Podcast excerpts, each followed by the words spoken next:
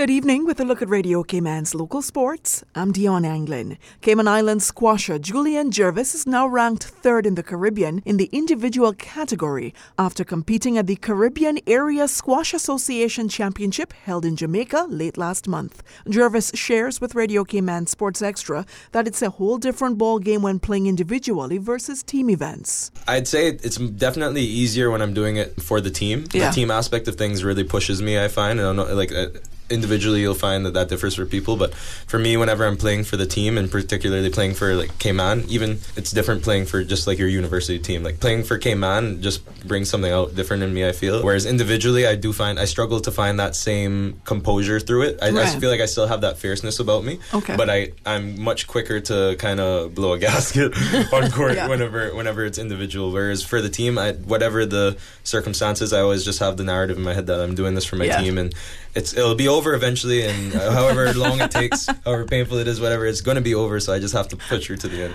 Jervis says the summer has been a really quick turnaround of tournaments for him, springing the athlete into competitive mode. our event in in birmingham finished i got back to cayman on friday i can't remember the exact date but then i left literally the next friday for for CASA so i was Right. like this whole summer i've been tuned like completely into just competition mode which is awesome because like i've been coaching for a while now and without real means of competition i've i feel like i was going a bit dormant on Right. the competitive side and then Commonwealth Games. I mean, well, we had Pan Ams in Guatemala before, but to be honest, at that one, I feel like I was kind of shaking the rust off a little bit. It was, yeah, like- Prepared you for this taken, one. yeah. yeah, exactly right. Like the the idea that there were courts that weren't Cayman courts and having to get used to courts again and stuff like that. That was all pretty foreign to me once again. So by the time I got to Commonwealth, it was really cool to be around like high level squash and be competing again. So by the time Jamaica came around, like I was I was firing. I was really com- I was really really like uh, confident. Jervis and Jake Kelly won bronze in the doubles category at the CASA Championships in Jamaica.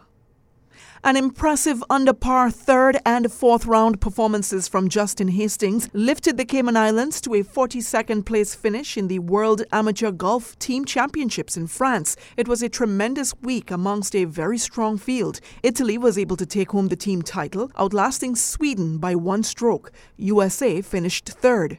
Aaron Jarvis, Justin Hastings, and Joel Dodson represented the Cayman Islands.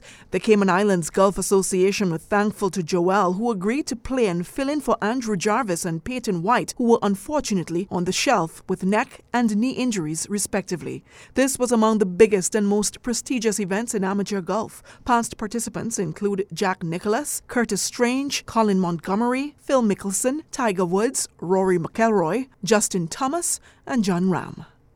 And gentlemen, get ready. The Cayman Islands Netball Association will host its very first men's netball league starting tomorrow. The consultant to CINA's executive, Lynette Monteith, says the men's league should be quite entertaining as the men have perfected their skills over the years while competing in mixed leagues. So presently we have five teams, and this year we decided to start the season, the 2022-2023 netball season with this men's league.